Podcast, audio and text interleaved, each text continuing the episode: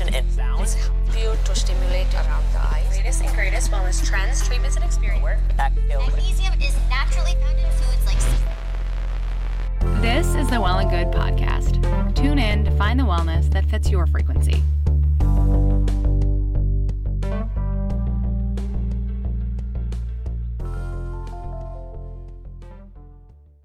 CarMax is putting peace of mind back in car shopping by putting you in the driver's seat to find a ride that's right for you. Because at CarMax, we believe you shouldn't just settle for a car, you should love your car.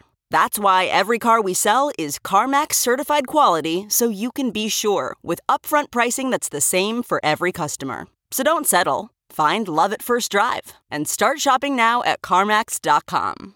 CarMax, the way car buying should be. The comfort of your favorite seat is now your comfy car selling command center, thanks to Carvana. It doesn't get any better than this. Your favorite seat's the best spot in the house. Make it even better by entering your license plate or VIN and getting a real offer in minutes. There really is no place like home. And speaking of home, Carvana will pick up your car from yours after you finalize your offer. Visit Carvana.com or download the app and sell your car from your comfy place.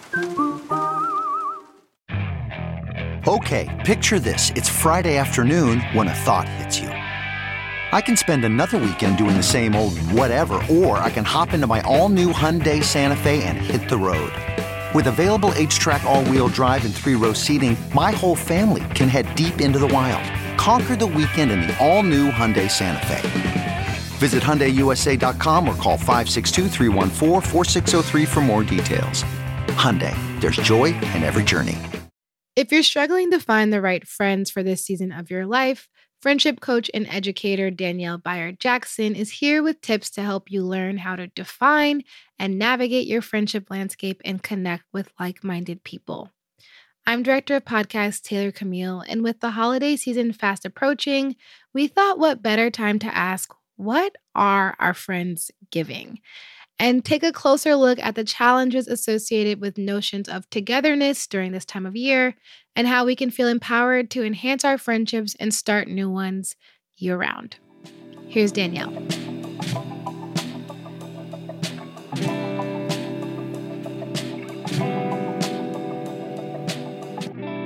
I am Danielle Bayard Jackson. I am a friendship coach and educator. So that means that I spend my days talking about the science of friendship, uh, specifically with women's cooperation, communication, and conflict. And so far, it's been a, a really fun journey. Yes. And we talked to you at the almost inception of this podcast, talking about how much we need our friends as we were really grappling with our connections in the thick of the pandemic. So it's great to have you back. And I would love to start with you defining friendship and all of its nuances, or how you see it. Yeah, it's so tricky because we we tend to use, you know, differing language when we define what a friend is, but at the heart of it it is a a, a relationship where there's a mutual affection and support for one another. Mm. Now, what that looks like for you might vary, but most of us would agree that when you are with somebody who um, reciprocates your intentions, your affection, and your support, then you consider each other friends. Mm-hmm. That's such a good, like, because it can be so, we can get all in the weeds, but that is such a good, just like A plus B equals friendship. Right. Yeah. Love it. and I feel like the sentiment, especially as I've gotten older, um, is that like friendships are hard or at least seem hard to develop as an adult. Why is that sort of the kind of universal feeling at the moment? Yeah, I hear that often. You know, I think friendships in adulthood certainly do offer new challenges. I think yeah. we often compare them to the nostalgia and ease of the past um, because, you know, we were in school, we were in a place saturated with our peers upon this backdrop where we saw them all the time. We clocked a lot of hours together. Mm-hmm. Um, normally, we are seeing each other in a space that's dictating when we work and when we play, when we go to class, and then when we sit and have lunch. So our schedules are similar. We're clocking hours together and we're in a space filled with potential friends. Mm-hmm. So those ingredients together made it seem like friend making was a bit easier. Well, now as adults, we do have other things that uh, may complicate uh, the friend making process. You know, for a lot of us, Mm-hmm. our schedules are now erratic. Some of us work nights or certain days of the week that are unconventional. Um, we have competing priorities. So you might be, you know, a new parent and you're just trying to survive you know while you have friends who their their priority right now is advancing in their career which means they're going to travel a lot. Um, and also i think a lot of it could be you know a lack of time which is a key ingredient of the friend making process. And then finally i think some of us adopt the mindset that you know it's too late for me if i'm if i'm being honest where we feel like ah, you know i should have made my friends in high school and uh, what it Mm. right now is what it always will be. So I think some of those mindsets um, make it challenging as well when we reveal that we don't totally feel a sense of optimism about uh, making new friends in adulthood. I, that's certainly going to complicate the process. Yeah, absolutely. And I think something like what you touched on there was interesting of like friends that are in different stages of life. So how can you if you're a new parent or if you are really career driven, what strategies do you have for people to find new friendships that kind of align with the stage that they are in their life so they don't have to like rely so much on old friends that might just not be on the same page right now? Yeah, and I really appreciate you framing it that way because sometimes we're like, okay, we're in two different seasons. Maybe this Mhm. friendship's over. I, I don't know how. You know, the first thing I like to say is with existing friends, give yourself a little bit of grace. This is your first time being friends this way. So if we Right. were college friends, that whole environment, that context looked different. And so now with one of us having a baby or getting married, it's going it, it's different and we need to renegotiate the terms. What does friendship look like with our new conditions? So it would require work if you feel like the friendship's worth it to figure out how to sustain this because this is new for us both. So you know that's one way to maybe maintain it with with current friends. Um, but when it comes to like finding new friends for for new stages, you know, first I want to emphasize there's research that shows that people who have relational diversity are happier. The reason I Mm. lead with that is because I don't know that we should expect our, our key friends to give us all the things, you know? So you might need mom friends, work friends, you know, uh, friends who are, are spiritual friends, and we can talk about that together um, instead of expecting all that from one person. And so, you know, there are, you know, apps now like Bumble for Friends where it almost kind of expedites the process of finding your people. You know, it has Mhm. spaces where you can um, use features like badges where you can say, I'm looking for other people who are new to town. I want to explore the city together. I'm looking for other, you know, parents and we can have play dates. So, how do I go in a space where I can say, this is what I'm looking for in this season of Mhm. my, you know, friendship, um, you know, landscape? And I need people who can offer me these things and people can kind of figure out, oh, I'm in that space too. And I need that kind of support and and affirmation from these kinds of people. So I think relational diversity is important. And now there are a myriad of ways to connect with people who share the same uh, season. hmm Yeah. Technology makes a lot of our lives easier for sure. Um, and just thinking about your experience, you used to be a high school teacher, now you're a friendship coach, and I feel like a lot of your work and um, kind of, yeah, the work that you do is about, you know, this commitment to helping women create meaningful and sustainable relationships. But how did your experience and like all of your learnings kind of mold you into this person today? Yeah, I always joke that it wasn't on my vision board when I was Yeah. 10 to be, you know, a friendship coach. It wasn't a thing. But, you know, I was a high school teacher and I was working with 12th graders. So between class and after class, they were coming to me with their friendship issues. So I had a front row seat to how their issues with connection and belonging was affecting everything else their mood, their confidence, Mm. their energy in class, their academic performance, based on whether or not they felt connected um, and accepted by their peers, or if they were feeling ousted, rejected, marginalized. I saw the ripple effects up, up front. And I did that for about six years. And then I got into public relations, and I'm dealing with these high achieving women.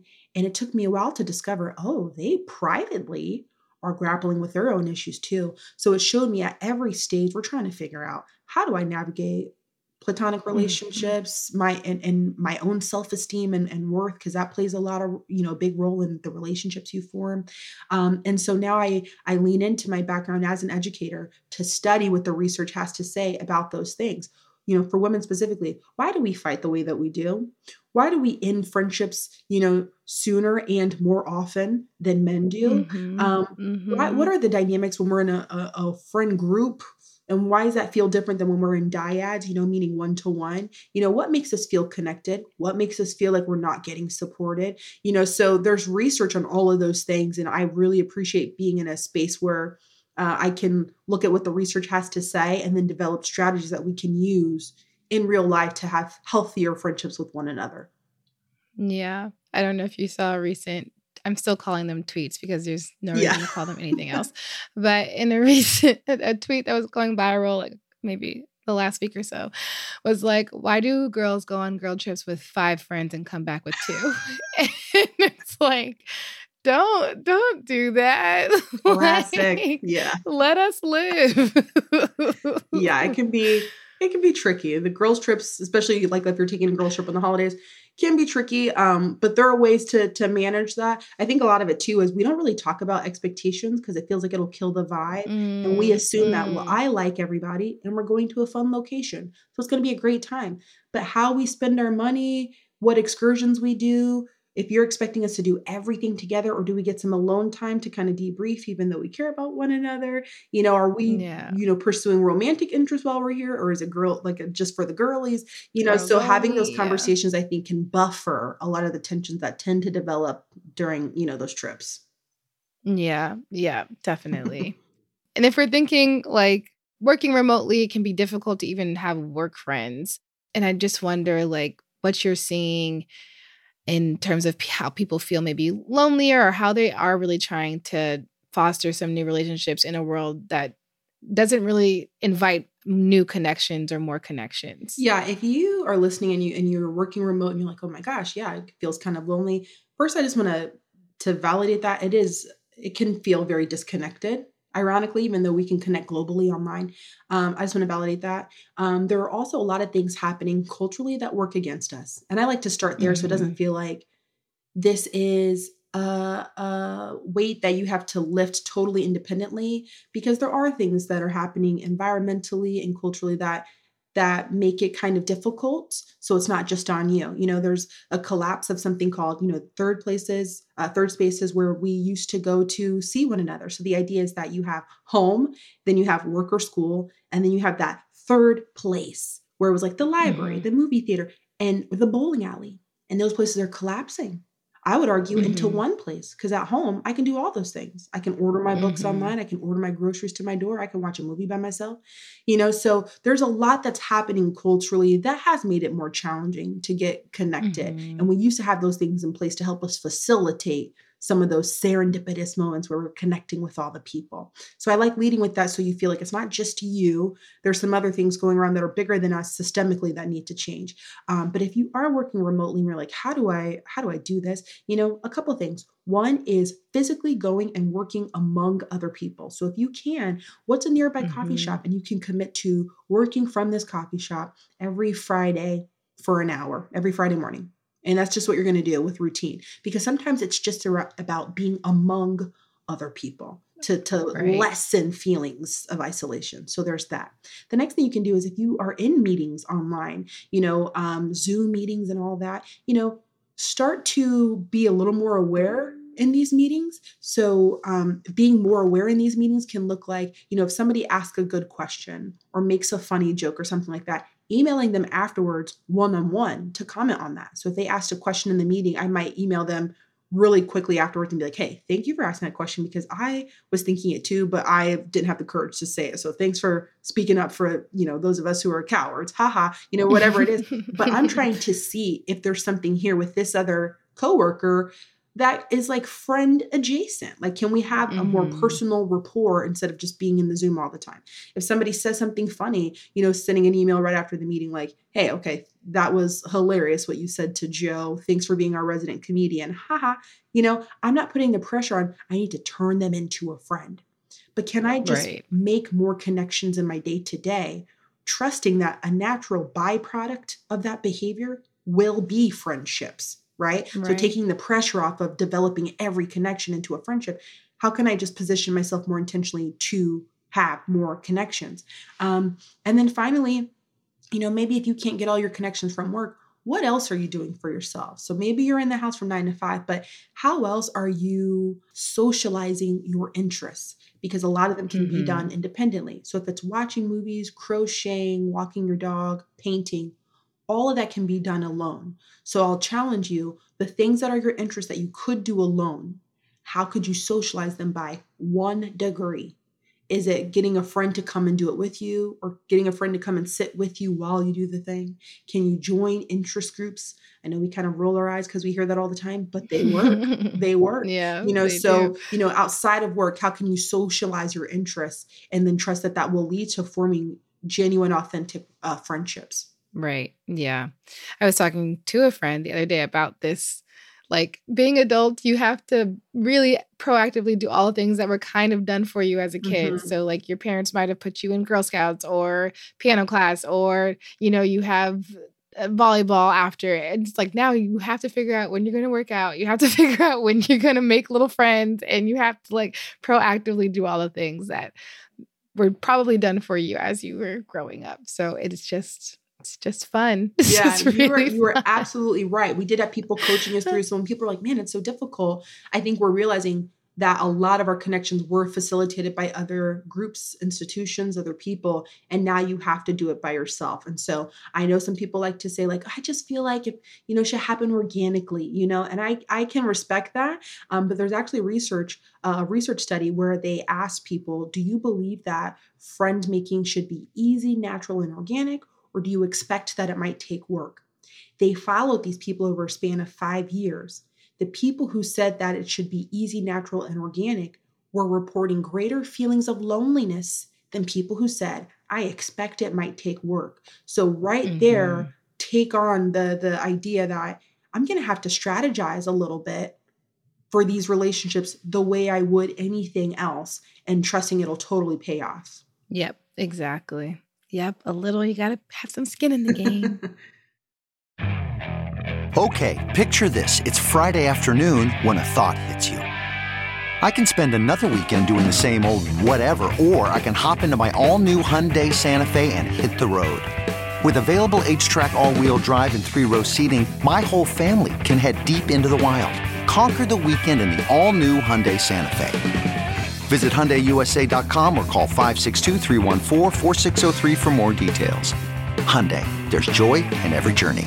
Welcome to Fail Better, David Duchovny's new podcast with Lemonada Media. On Fail Better, David, who has experienced both low and high profile failures throughout his life, explores the vast world of failure, how it holds us back propels us forward, and ultimately shapes our lives. Each week, he'll chat with guests like Ben Stiller, Bette Midler, and more about how our perceived failures have actually been our biggest catalysts for growth, revelation, and even healing. Through these conversations, he hopes listeners can learn how to embrace the opportunity of failure and fail better together. Fail Better is out now wherever you get your podcasts.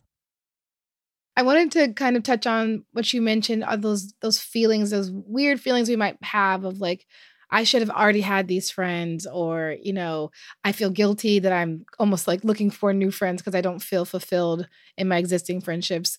How can we kind of break down those feelings and um, that confusion that we can feel about our friendships as we age? You know, it's it's so funny because I think a lot of us know intellectually our friendships will yeah. change. Like we would all agree with that. But when it's happening, it is painful. Mm-hmm and we're confused and you know what does this mean for the friendship and friendships are going to evolve you know there's even research that shows that um, we replace half of our friends every 7 mm-hmm. years which means that there's like this natural pruning that happens in the life cycle of your friendships. Now, some of us are are fortunate enough to have friendships that that grow and blossom and they shape shift according to you know each of our individual you know growth paths but um but that change is going to happen i think a couple things could be helpful one is to anticipate change mm-hmm to determine the friendship where you're willing, it feels worth it to you to do the work, the mental labor of figuring out, okay, how can we see one another? How can we, you know, stay um, connected despite, you know, varying interests? in, in different life paths. Um, so that's helpful too.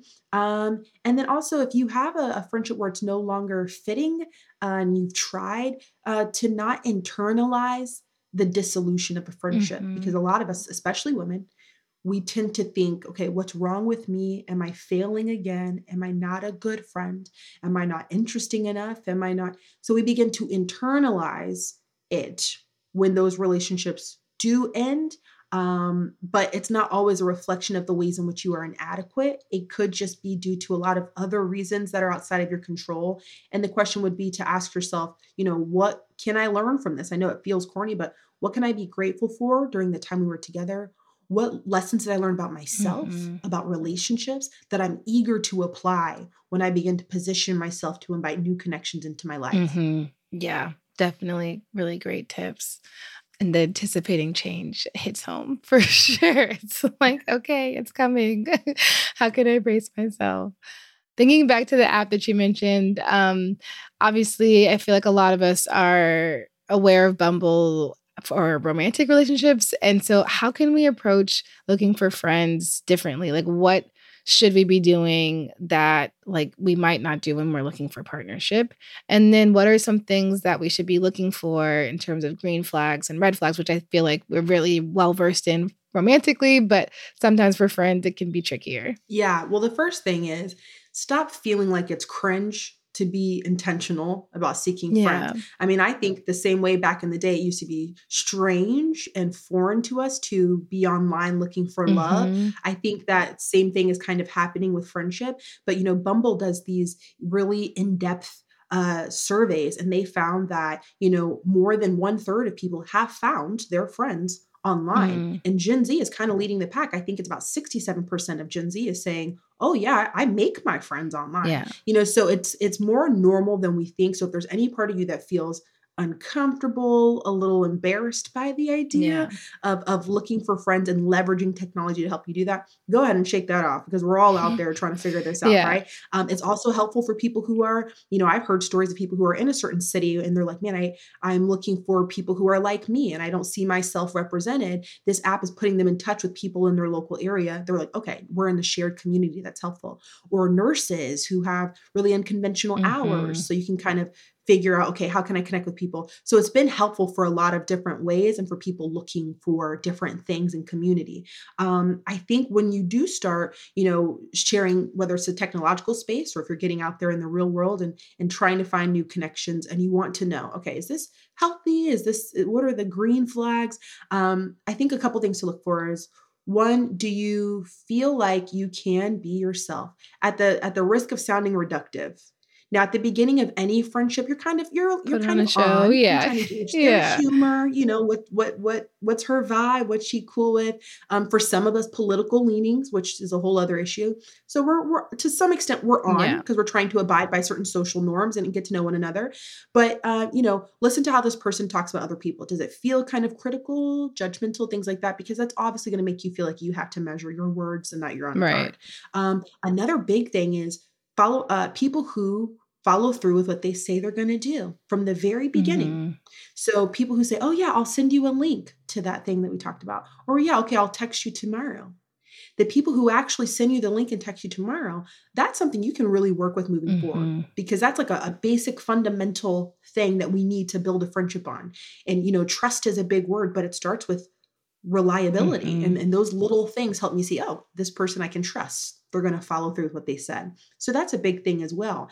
Um, and then people who are, for the most part, positive people. Now, you know, one benefit of friendship is you have somebody you can take your troubles to. That's one of the benefits, right? But, you know, there's research from the Gottmans, who are popular relationship experts, and they found that the most successful relationships have a positivity to negativity ratio of five to one. So, meaning for every one negative thing that goes down, you guys have five positive interactions to outweigh that. Mhm. So, to some extent, we don't want to build a friendship off of complaining or the person we don't like that we have in common or the things that we hate. Mhm. We want to focus on what do we have in common? How can we share joyful experiences together? You know, when I leave this interaction, do I feel kind of good and energized or do I feel kind of exhausted? That was a lot Right. of work. You know, so some of those things can help us see if this is something we want to continue to investment and it, invest in and if that investment will kind of pay off. Yeah. Those are also just great tips for reevaluating your relation your existing relationships too. Like, do I feel drained when I leave this person or do I feel like, yes. you know, inspired, reinvigorated? Um definitely necessary to remind ourselves. And I think the the next thing I want to talk about is the looming holiday season. Like as we're making new friends or pursuing new relationships, is there a sense of like it's too soon to invite this person to my friendsgiving or like how do we yeah, how do we navigate I guess like these first friend dates and events? Okay, so the first thing, so we can talk tangibles, but I want to start with the mindset yeah. thing is a lot of us hold back with the ideas that we have, with the desires that we have to connect and things like that, because we want some kind of guarantee that the other person's equally interested and that it will be received well. Rejection is painful. There's research that shows that the same place in our brain that lights up when we are socially rejected is the same place in our brain that lights up when we are physically rejected mm. or when we are physically harmed. So rejection is painful. Mm-hmm. And in order to protect ourselves against rejection, we just don't take any risk. Right. But the consequences of that is a dry inbox, an empty friendsgiving table, you know? And so one thing before you even like jump out there is to to start to look at things differently. I need you to tell yourself, I am a connector. That's who I am. Mm-hmm. It's not something I'm trying on. It's not something I do sometimes. Mm-hmm. That's who I mm-hmm. am. So, me reaching out to people to say, hey, I'd like to hang out with you again. Or a couple of us are getting together for Friendsgiving. Nothing big, but I'd love to see you there.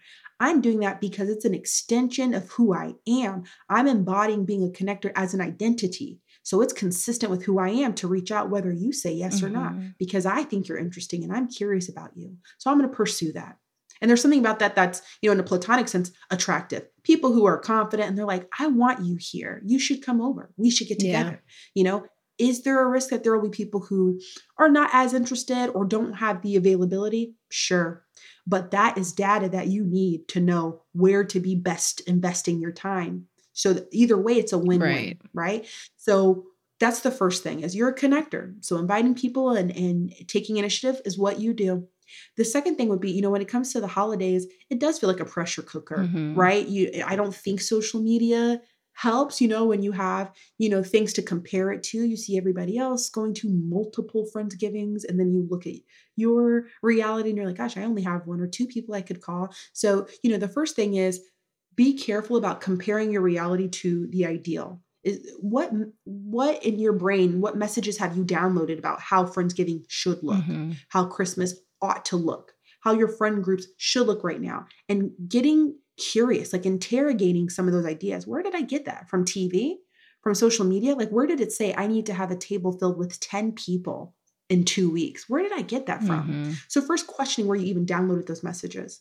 Um, and then the next thing is uh, being really intentional about it looking however you want it to look, which should excite you. Friendsgiving can look however you want. It doesn't have to be a table filled with people you've known 10 years and now you're like, oh gosh, I have some friendships that have faded out. It can be somebody you met at the gym two weeks ago and you think she's cool and you're just going to throw it out there. You'd be surprised, I think, by how many people say yes mm-hmm. because we all love to be invited and we might not have plans. So be careful about scripting that for other people. Oh, she probably already has. She probably, you know, so giving people a chance to say yes i think is really helpful during the holiday season. Yeah yeah i know. Not i and i felt this way even just in planning a recent birthday. It was like who will show up? Like oh just, yeah don't assume there's yeah, an automatic no. just yeah. send the invite and then plan accordingly for who says yes and and go from there. Um but we can definitely talk ourselves out of out of the yes yeses that are out there. So great tip um, you have a book coming out soon, and I, I'd love to, or that you're working on, and I'd love to hear more about that and what people can expect from from that. Yeah, I'm so excited about it. And I, I didn't really plan to have a book until people on TikTok were like, you know, I'd make videos and they're like, all right, I'm over here waiting on your book. And I'm like, haha. Oh, oh interesting. Wait. Maybe I should have. That's a great idea. Um, so the idea of the book is to it's it's titled "Fighting for Our Friendships," and it's about why women's friendships are so deep yet so fragile. Why is that? So it's my mm-hmm. attempt to explain that. Um, and then there's a section that's very practical. So we go through the nine most common conflicts we hear women express what's going on under that? You know, how do mm. I see mm. my girl for my girl instead of starting to just see her as the flaky friends, the negative friends, the love mm. obsessed friend. She becomes reduced in my eyes sometimes when I start to get upset with her. She just mm-hmm. becomes the flaky friend. But what's really going on that I haven't, I haven't considered? And then finally, what are some signs that that friend is me, you know, because in mm. somebody else's experience, you are the flaky friend. You are the negative friend, and we're being real. So, how right. do I cultivate healthier friendships while looking at my friend's perspective a little more compassionately and then also very realistically assessing myself and saying what do i need to change so i can have a healthier experience and people can experience me in a better way um, so that's the goal it comes out in may uh, but i think pre-orders Yay. are live now but we're just excited to get something in people's hands to get us talking a little bit about this mm-hmm. with a little more mm-hmm. nuance and to get us equipped to have healthier relationships yeah, and also that self-reflection, super important. super yes, uncomfortable important. but so necessary. Uncomfortable. Yeah. yeah. You've brought up so many examples about how friendships, positive or negative, can affect us, but I would just love your kind of closing thoughts on um yeah, does friendship contribute to our health and how can positive friendships specifically contribute to our well-being yeah and i love this question because we don't talk about friendship enough in my opinion from a wellness perspective and yeah. friendship is so much more than having people to go to brunch with like that's fun but it's so much more than that and so you know there's a, a recent uh, study out of Harvard. They conducted the longest running study on happiness over 80 years, and they found that the number one thing that impacts your overall well being and life satisfaction is the quality of your relationships. It wow. keeps coming down to this. And so I like to kind of anchor our conversations in that one, you know, statistics to help us see uh, the magnitude of, mm-hmm. of friendship and its effects the quality of your relationships will determine how happy you are and how long you live. And it really is that serious. And so I think that should help motivate us to prioritize it instead of pushing it into the margins of our lives, like, oh, I'll get to it when I can, or mm-hmm. just reducing it to like, oh, well, I'll go to brunch. Well, what do your conversations look like? Do you feel like you can be vulnerable there? Do you have people who affirm you? Do you mm-hmm. feel like you mm-hmm. can be yourself? Are you learning new things and that excites you? You know, what what does the friendship feel like? Do you feel safe to bring up conflict or how they made you uncomfortable because you trust that that conversation will bring you closer? Or do you feel like that person's going to punish you and get defensive so you keep it right. to yourself, which right. brings you anxiety and, and stress?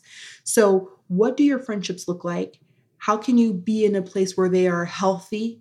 They feel like quality relationships because uh, apparently that's the the substance of life. Yeah. Wow. All the data. I can't like of course that's the case. Um yeah.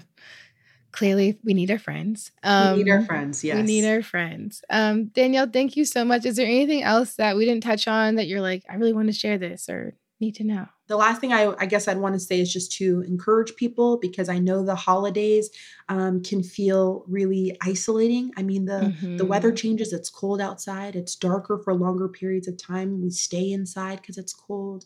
Uh, we have all these images of what holidays should look like.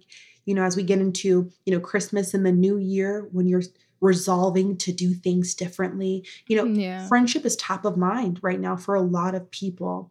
And I just want to encourage the person who feels like it's too late for them or they feel like they just can't get friendship right to maintain a certain level of optimism that it is never too late and that you have not even yet met all of the people who will love you. You have not even met them yet. And I feel like that is a fact, not a feel good mantra. That is mm-hmm. a fact. And I hope that that gives people a certain level of motivation and optimism to keep pressing forward. Yeah, beautiful. On today's show, you heard me in conversation with Danielle Bayard Jackson. Please don't forget to subscribe, rate, and share. This episode was produced by Taylor Camille and edited by our friends at Edit Audio. Our theme music was created by Madeline Lakomsky and Matt DiDomenico. Our show art was designed by Jenna Gibson and Karina Masonette.